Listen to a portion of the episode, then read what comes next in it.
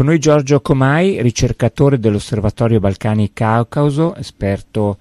per i paesi dello spazio post-sovietico e geopolitica. Una buona giornata innanzitutto. Buongiorno. Cosa sta accadendo sul fronte della guerra russo-ucraina? Circa una settimana fa i comandanti dell'esercito ucraino avevano ammesso che la situazione era molto complessa perché le truppe russe stavano intensificando gli attacchi e avevano una superiorità numerica. Poi c'è stata la caduta di Advinka. Che importanza ha per i russi la conquista di questa città? Ha un'importanza strategica, solo propagandistica? Ecco, qual è la situazione? La situazione è effettivamente difficile in questo periodo per le forze ucraine eh, che appunto si ritrovano a difendere in inferiorità non solo numerica in termini di, ehm, di militari ma anche in termini di eh, di armamenti, in particolare di munizioni di artiglieria. E quindi questo è il principale dire, ostacolo allo sforzo difensivo eh, dell'Ucraina in questa fase. E la perdita di Avdiivka di per sé eh,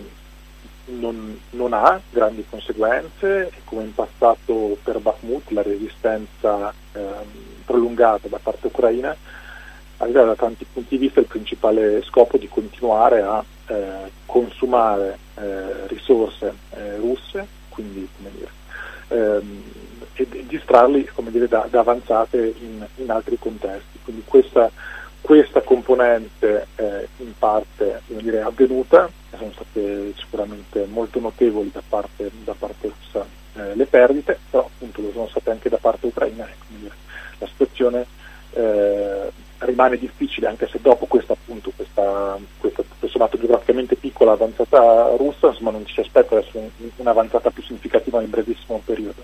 però nel medio periodo la situazione rimane eh, sicuramente complicata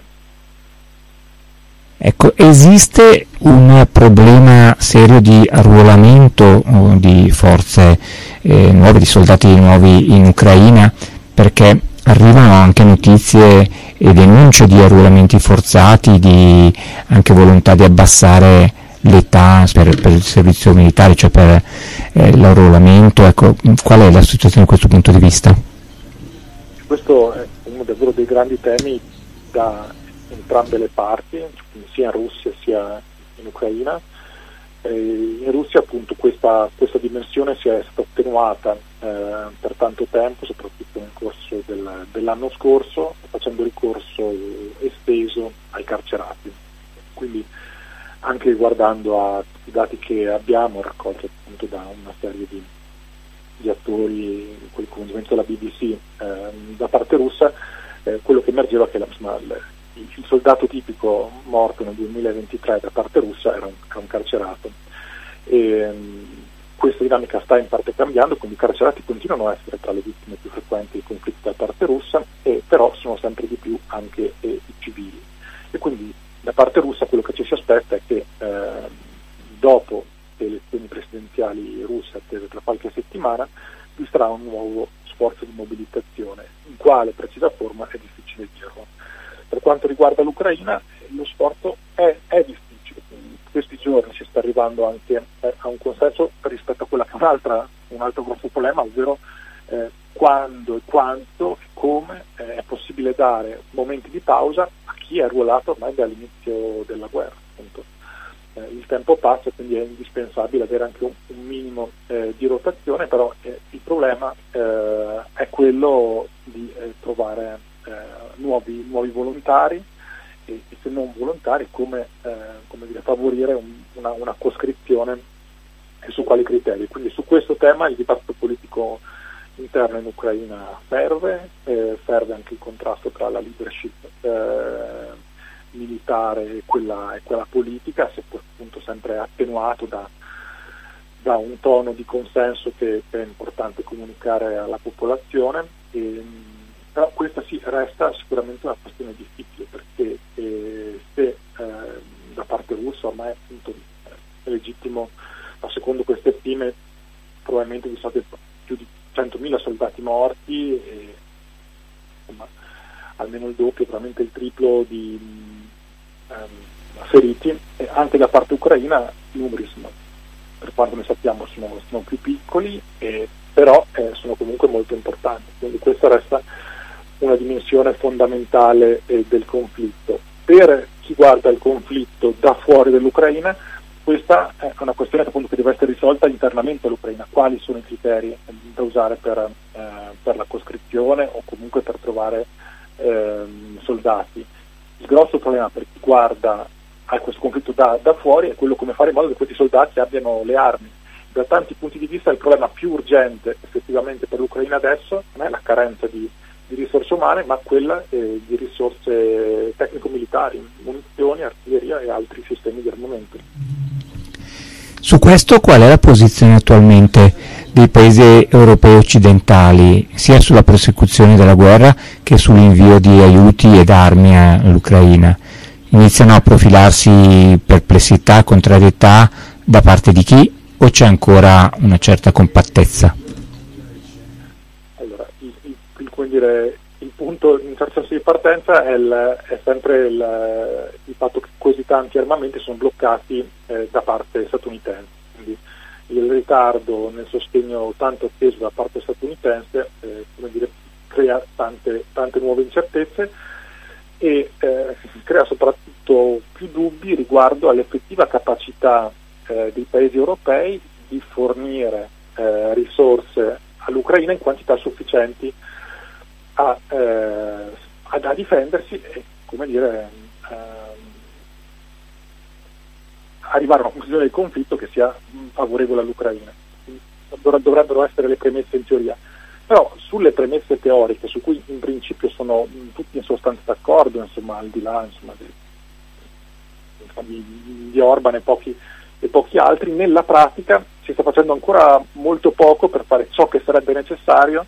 eh, per rendere questo sostegno effettivo. E su questo sia da parte ucraina che da parte europea si stenta eh, a lanciare l'allarme eh, per, per, non un, dire, per, non comunicare una situazione di, di panico, di parità di controllo, e, però eh, la situazione è effettivamente molto, molto difficile. Questo riguarda appunto una questione di, di prospettiva, se mentre da parte russa eh, seppur all'inizio con, con, con tanta indecisione, l'economia si sta davvero spostando verso un'economia di guerra. Quindi ehm, quasi un terzo della spesa pubblica russa eh, quest'anno è dedicata alla difesa. E quindi hanno insomma, più che raddoppiato il, il valore su una recente, mentre da, da parte europea dire, sì, vi sono stati nuovi investimenti in termini di difesa, ma aumenti proporzionalmente molto, molto piccoli e onestamente del tutto insufficienti ad offrire ehm, eh, il sostegno di cui l'Ucraina ha bisogno nei prossimi anni. Eh, evidentemente no, non si viene a mancare il sostegno eh, statunitense, eh, ma anche con quello insomma, un, una presa di coscienza da parte del, dei paesi europei che eh, insomma, vi è bisogno eh, di più per, per evitare un, eh, dire, un, esito negativo di questa guerra, insomma, non, non, è ancora chiaro e appunto ci sono tanti buoni motivi per cui l'industria militare europea mh, non è stata particolarmente forte in questi anni, non state dedicate risorse, anzi tanti, tanti di noi hanno sostenuto l'idea per tanti anni che che sia, che sia, giusto appunto ridurre le risorse che si dedicano al, all'industria, all'industria, bellica in Europa. Eh, però appunto a questa, ehm, a questa, dinamica di lungo periodo è giusto nel momento di bisogno dire, eh, riconoscere la necessità invece di invertire la tendenza, perché se eh, dire, le cose in Ucraina vanno male, eh, la dinamica, un armamento di massa dell'Europa sarà davvero difficile da affermare. Quindi a maggior ragione è importante cercare di fare il possibile eh, in questa fase per evitare un'escalation ancora più grande eh, tra qualche anno. Purtroppo appunto per adattarsi l'industria militare ha bisogno di, eh, di, anni, perché appunto non sono cose che si fanno un poco e da questo punto di vista eh, non stiamo ancora vedendo da parte europea la decisione, gli investimenti a lungo periodo che sarebbero necessari per fare in modo che tra un anno, due, tre eh, l'Europa sia in grado di ehm, contribuire in modo effettivo, efficace e decisivo alla guerra in corso. Per quanto riguarda invece l'approvvigionamento eh, russo, dicevi che riesce a fare tutto da sola la Russia o con eh, aiuti da altri paesi? Approvvigionamento militare di armi e munizioni. Sì, sì, sì. sì, sì. Eh, la Russia appunto sta, sta riaggiornando il proprio, il proprio, sistema di produzione militare interna, la propria industria militare e seppur appunto non da subito all'inizio della guerra, sta arrivando un po' alla volta questa cosa. E, mm, mancano, mancano, risorse e qualche problema per, per la tecnologia più avanzata eh, le sanzioni lo stanno creando. Però per quanto riguarda gran parte appunto di munizioni e armamenti che vengono utilizzati quotidianamente sul fronte, eh, la Russia appunto sta aumentando la produzione interna e può beneficiare anche del sostegno di eh, alcuni nuovi trovati partner. Eh, si tratta di paesi come in particolare Corea del Nord e Iran, eh, che sembrano non essere chissà grande potenza militare, però sono effettivamente paesi che per tanti anni hanno dedicato tante risorse a, agli armamenti convenzionali e quindi hanno eh, materiali che possono cedere eh, già da subito eh, alla Russia. Così, stato, così, ha fatto nei mesi scorsi la Corea del Nord, in questi giorni sono, venute, sono uscite nuove rivelazioni sul fatto che l'Iran starebbe trasferendo 600 eh, missili terra-terra alla Russia, in parte di un accordo in cui appunto la Russia militarmente aiuterebbe eh, l'Iran, soprattutto nel settore dell'aviazione. Da parte iraniana sono arrivati tanti eh, droni nelle prime fasi, tanti di questi droni sono adesso costruiti internamente eh, in Russia e quindi in realtà nel, nel breve periodo anche dire, il sostegno di questi paesi insomma, che non sono dire, del, delle grandi potenze a livello assoluto, in teoria incomparabili con, in termini di investimenti militari i grandi paesi europei per non parlare degli Stati Uniti, eh, stanno dando una quantità di armamenti che appunto l'uso quotidiano eh, aiuta molto lo sforzo bellico russo e complica molto eh, le cose da parte ucraina, soprattutto per quanto riguarda ehm, i sistemi antiaerei che hanno bisogno di appunto, munizioni che sono molto costose e spesso appunto più costose ehm, di, quanto, di, quanto, non costino appunto i droni inizialmente produzione iraniana appunto sempre più costruiti anche a costi relativamente bassi con risorse tecnologiche relativamente basse all'interno della Russia stessa. Per tornare con un'ultima domanda alla situazione militare, eh, complessivamente ecco, dopo l'annunciata controffensiva ucraina della primavera estate dello scorso anno che poi non aveva dato gli esiti che eh, Zelensky aveva prospettato questi avanzamenti russi, con anche la conquista di queste due città, ecco, segnano un, un'inversione di, di, tendenza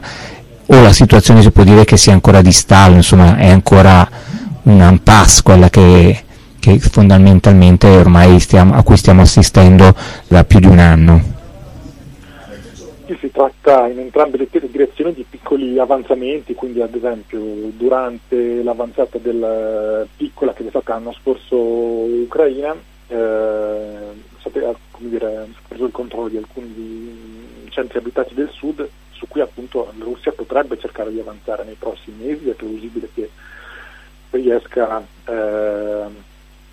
a prenderne il controllo non si tratta di per sé, nessuna di queste di per sé è una cosa risolutiva, nessuna di, di queste avanzate né in un senso né nell'altra è risolutiva dal punto di vista strategico, né ci sono nel brevissimo periodo, nel breve nei prossimi mesi non si aspetta la conquista di qualche nodo cruciale al sistema di, di, complessivo che possa dire, far saltare la guerra in una direzione o nell'altra. E, da parte ucraina nei prossimi mesi non ci aspettiamo, comunque in ogni caso grandi avanzate, quello che sta continuando ad accadere sono eh, dire, attacchi mirati, che stanno avendo effetti soprattutto per quanto riguarda la, la flotta, la marina russa nel Mar Nero, quindi altre navi sono state distrutte in questo senso e eh, se arriveranno da parte eh, europea nuovi missili a lunga gettata è più plausibile che eh, come dire, si danneggino ulteriormente i,